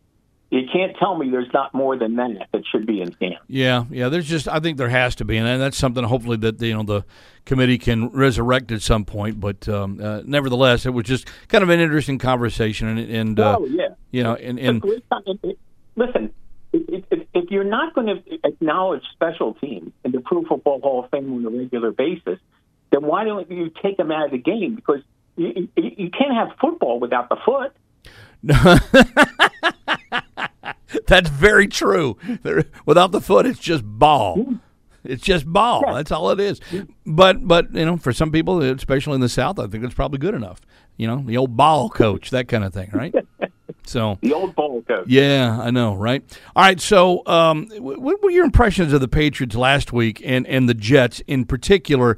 How it just seems like the mastery of uh, the Patriots over Jets personnel continues to coexist. I actually expected Robert Saleh to, to to kind of finally put one over, you know, especially because the Patriots, he thought, I think last year ran up the score on them, uh, but it just seems like you know for whatever reason, Jets quarterbacks are having a really hard time trying to figure out whatever New England does on defense. Yeah, and you know I'm, I'm going to wax poetically because I, I did a piece going into the game, and the piece actually, in some ways, got even better afterwards in terms of the numbers. Mm-hmm. Um, now, think about this, John. 13 straight wins by the Patriots over the Jets. The first was a 22-17 win in 2016. The last was last week, a 22-17. Right. Both of those games at MetLife Stadium. Okay. Right. In the 13 win, the Patriots have out to 150. All right, you're going to have to say that again because your, your phone broke up. What was the last thing you just said? to 150. Okay. Okay, that's the combined score of the last 13 Jets Patriots games. Okay. Okay. Well, yeah. But right. here's the number that alludes to what you were talking about. It's not all on the quarterbacks, but there's a lot of interceptions in there. Right. Okay. In these 13 games, the Patriots have scored. Uh, the Patriots have forced 33 turnovers. Mm-hmm. The Jets have forced six. Wow. 33 to 6? 33 to six in the 13 games. that's- that as I'm going through it, and I went through, you know me, I'm old school. I go reading game by game and blah blah, and I'm just doing the turnover things for the Patriots. Right. Um, zero, zero, zero. I mean, I felt like Mr. Blutowski. Okay. Yeah. You know, grade point average zero point zero. Right. So. Right. But I mean, yes, 33 to six. I just thought that was an, incredible number. And again, um, I want to say Zach Wilson. In well, he threw four interceptions last year in the game at MetLife, I believe. Yes. So there's seven right there. Yes. Correct. Yeah. All right. All right. Let's take a little. Let's take a quick little trip around Week Nine. Uh, you know, we're at the halfway point, and you know it's traditional, of course, that you know by usually the halfway point of the season, uh, you kind of know what you got in terms of your team out there. Do we know what we have in terms of real contenders with everybody so log jam at that, you know, five and three, four and four, even three, four and one scenario? Well, I mean, I think Philadelphia and Buffalo and Kansas City, in some ways, have, have separated themselves. Okay. Yep. Um, and Buffalo beat Kansas City. Philadelphia hasn't lost. Um, you know, right on the uh, uh, outer cusp of that, I think is, is Minnesota uh, because they're winning games last year. They lost last year. Okay. They're also three and zero in the division. Of course, they're the only team in the division with a winning record. Mm-hmm. Tennessee is intriguing, but um, you know that that forty-one-seven loss to Buffalo on Monday night is is continue. It's funny they've won five in a row, John, um, and they're now five and two, and they're still negative in the scoring differential column. That's crazy because of that lopsided loss. Yeah, that's crazy. So, yeah. Um, so I mean, Tennessee now San Francisco is intriguing, but you really don't know what you're going to get on a week to week basis. Okay, Mm-hmm. I mean they own the Rams. They're three and zero in the division, but I saw Kansas City absolutely take them apart. Um, and Kansas City is prone to do that. I understand that. So there's, you know, you said traditionally we know. I think we- we've broken tradition this year. Okay, I, I think it's a tough time. There, I mean, there's really not that many. Listen, the NFC East is uh, unbelievable. If you think about what, the, how far they Sure. Think about this, John. In both the AFC East and NFC East, there's not a team with a losing record. Which is which is crazy, right? Exactly. So, so could we? I'll just throw it out there now. Could this be the year? And now it can happen. It couldn't happen before, starting last year. Could an entire division get into the playoffs this year?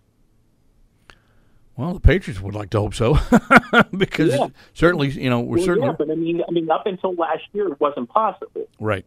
Now that we have, you know, that, well, I'm sorry, not two years ago. Right. The, the field expanded in 2020. Right. Last year we got to 17 games. I apologize, but could be, there be a year where we have this have this happen? Uh, okay, I mean, Mhm. you, you look at the way some of these teams, and, and I think what's also interesting is um, we- we've seen so much running this year, um, especially the last couple of weeks. I mean, how many teams ran for over 200 yards this past week? Uh, there's there seems to be almost a a, def- a, a, a um, faction of the teams that are playing high scoring, loose football, Mm-hmm. and then there's some teams who are really going back 20, 30 years, or maybe even to the Seahawks of 2013, like Dallas, run the ball, control the ball, let their defense do the work. Mm-hmm. Okay, I mean Mhm. Dallas. I mean Dallas. You watch Dallas on defense. Okay, Yep. um, and I'm talking about overall unit. I know Buffalo and San Francisco are you know right. Buffalo leads the league in uh, their fewest points allowed, but I'm trying to think in the last couple of years, John, a faster defense than the Cowboys. They do get to sideline to sideline pretty doggone quickly. Yeah, you're right. Yeah, they get upfield, and they get upfield pretty quick. You know, Micah Parsons sacked. Um, he had a fumble. He, he didn't have a sack last week, I believe, but he had a fumble return for a touchdown. And um, you know, last year you could see the playmaking ability of you know Dan Quinn's unit and the special teams. Uh, you know, remember Dallas led the league in scoring last year, but it wasn't your traditional lead the league in scoring because they got nine touchdowns from their defense and special teams. Mm-hmm. This year they're getting a little more offense. Obviously, Dak is now back in the lineup and so on. But defensively, I mean, they're they're scary. And uh, you know, if they hadn't, I'll say this: if they hadn't been a little overwhelmed at the start of the Eagles game a couple of weeks ago on Sunday night, they were the better football team in the second half against Philadelphia. Mm-hmm. Um, tonight's game, uh, other than you know, wow, it's Philadelphia and they're playing at Houston, and that certainly looks to be a mismatch potentially. The thing that impressed me most about the Eagles, though, is that what they've done. You pointed it out in one of your your pieces this week is. Um, uh, the Eagles are, are, forcing turnovers. They're they're tied up at the top of the league with the Patriots in forcing turnovers, but they've already forced as many turnovers in half the number of games as they did the entire year last year, and that's that's a that's a huge factor in the fact that they're seven and zero. Oh. Right, and and one of the things they wanted to come out and do last year or this offseason, and the Eagles didn't make a lot of moves, although they made a big one a couple of days ago, getting Robert Quinn yep. away from the Bears, but they got Haason Reddick who spent three years with the Cardinals, more inside linebacker, shipped the outside, became a pass rush phenom, um, went to Carolina a year ago, mm-hmm. big year for the Panthers. He's come in and helped the pass rush. You know, Philly's still good on the offensive and defensive lines, although run defense, they've proven to be a little vulnerable. We, we saw Dallas do that and so on. Mm-hmm. But yeah, that ability to get takeaways. I mean, if you think if they played 18 games last year, including the playoff loss to Tampa Bay, and forced 16 turnovers, and they have 16 turnovers in seven games this year. Right. I mean, forced 16 turnovers. But even more startling is the fact that they have only two turnovers on their own. Wow. The Eagles have played seven games, John. They mm-hmm. haven't lost a fumble yet. Right. Okay, it's two Jalen Hurts interceptions. By the way, in case you're wondering, the NFL record for fewest turnovers in a season was actually set three years ago by the New Orleans Saints. They had eight for the entire the year. Season, wow. Eight in 16 games. Wow. Um, by the way, unfortunately for them, they had two yeah. in the overtime playoff loss to Minnesota. I was about to say they had two at the wrong time. So, yeah. but generally speaking, you take care of the ball, you're going to be, you know, right there in the yeah. game as, as you should be. All right. So, two games involving division teams this week, other than the, the Patriots and Colts. Dolphins get to go on the road to take on Chicago. So it'll be interesting to see you know how you know Miami's uh, you know added uh, bonus on defense, getting Bradley Chubb this week. You know fares against the Chicago team that obliterated the Patriots two weeks ago, even at Gillette, and then the Bills are playing at the Jets. So who's more likely to win, the Jets or the Bears? I would think it would be the Bears. There's a certain up and down nature to the Dolphins, who last week fell behind, I think, 21 7 at Detroit. Mm-hmm. Okay. So but their passing attack with with Tyreek Hill and Jaylen Waddle, um, it, it, you, you'll see this later in one of my pieces. Um, the food for thought, shameless plug, full press coverage. Of course. Um, the Chicago Bears, I should say, the Miami Dolphins, um, have more than twice as many receptions as a team, and more than twice as many receiving yards as a team as the Bears did. Mm. Wow. And when you see the yeah. numbers, you're going to be like, "You got to be kidding me!" Because they're they're mind-boggling. Mm-hmm. Yeah, I mean, but I kind of Miami's defense. I know they just got Bradley Chubb. Miami's defense had a lot of problems with the Lions last week. Okay, so I, I, to me, Buffalo, who has really kind of owned the AFC East for yep. the last couple of years, now mm-hmm. it's funny they they're six and zero against the rest of the league this year, and zero and one against the Dolphins. Mm-hmm. Okay, um, but they and the Jets have played them probably tougher than Miami has in recent years.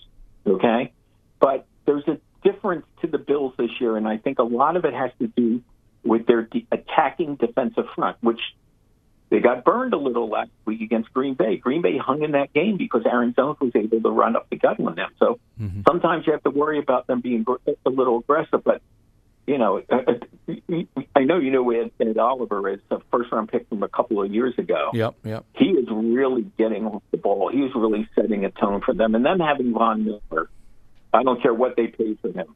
Um, you know, Von Miller, very possibly, very possibly could wind up winning a third Super Bowl ring with a third different team. Right. Wow. Okay. Um, let me see. Where was I in this one? Oh, yeah. Um, Sunday night game. Titans playing at the Chiefs. A couple of division, I guess, leaders in this one. Uh, the Titans, uh, honestly, have they impressed anybody other than maybe their own fans at five and two to lead the division? The Chiefs, I think we know, are the Chiefs, but the Chiefs are, you know, they seem to be somewhat, you know, uh, pedestrian even at home, just a two and one mark at home. So Titans playing at the Chiefs Sunday night. How big a game is it? Well, if if Tennessee can run the ball on Kansas City, and I'm, and I'm not saying that's not impossible, although I will say the Chiefs, on, in in terms of run defense, have been much better this year than in previous years. Now, of course, they're also giving up the third most passing yards in the league, but that also can stem from the fact that they have had to put up some blowout scores. I mean, they, you know, Tampa Bay came way back, um, but uh, you know, the Chiefs scored 41 points on them. They scored 44 on the Cardinals. They scored 44. So that one you got to take a little closer look at um, in terms of thing. But Tennessee, I don't care who the opponent was. In this day and age, when you run for over 300 yards in a game, there's a lot to be said for that, and that's exactly what Tennessee did to Houston last week. Without Ryan Tannehill, Malik Willis wound up getting the start. Uh, the rookie, he had a lot of rushing yards as well. So Kansas City's defensive front will be severely tested. Derrick Henry looks like Derrick Henry from early last year before he got hurt. Um, and last year, you recall, when the Chiefs were kind of stumbling out of the gate, they went to Tennessee and really got pushed around by the Titans. Twenty-seven to three, I believe, was the final. Mm-hmm. Yep. Okay. Then that brings us back to uh, the Sunday one o'clock game with the Colts at the Patriots.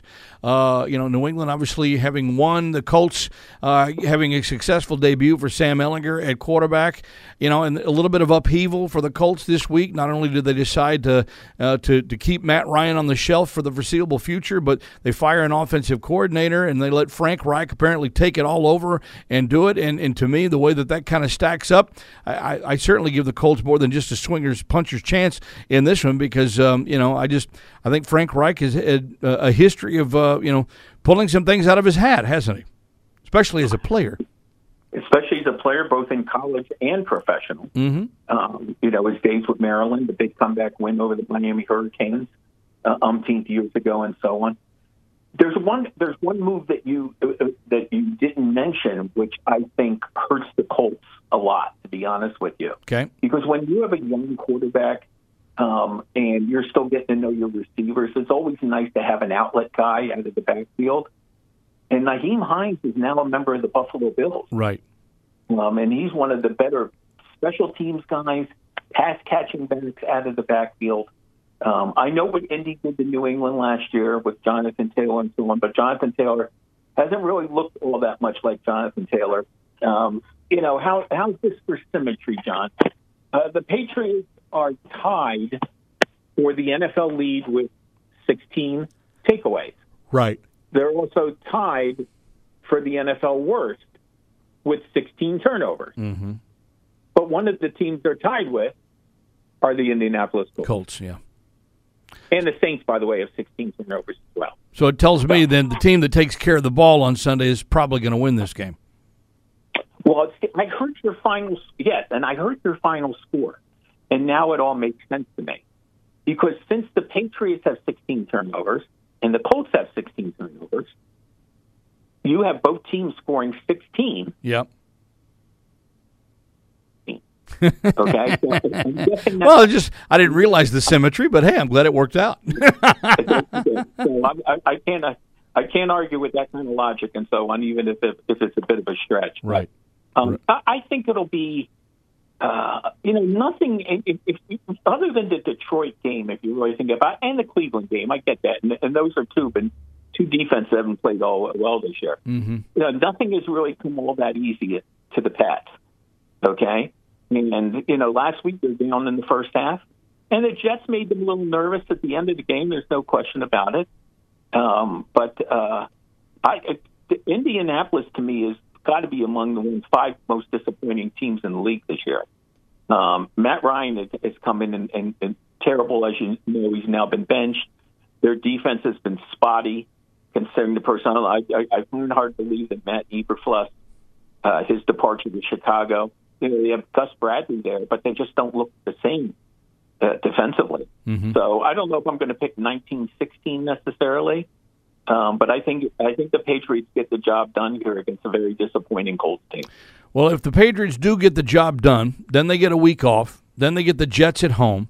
Uh, Mm-hmm. And then the rather interesting stretch really starts thereafter. And of course, the, the question that I've been asking today is, you know, Patriots still in this hunt or is hunting season over? And I realize that the, the hunting season is still on for quite a while. You're four and four, you're still in the mix, but I'm wondering how realistic that really is, especially knowing what that you have the toughest remaining schedule of any other team in the NFL. Well, what I think it comes, what it comes down to is you know how many opportunities you get uh, against your division. That's the thing that always. That's the thing I always look at. Okay, and um, you know the, the Patriots so far.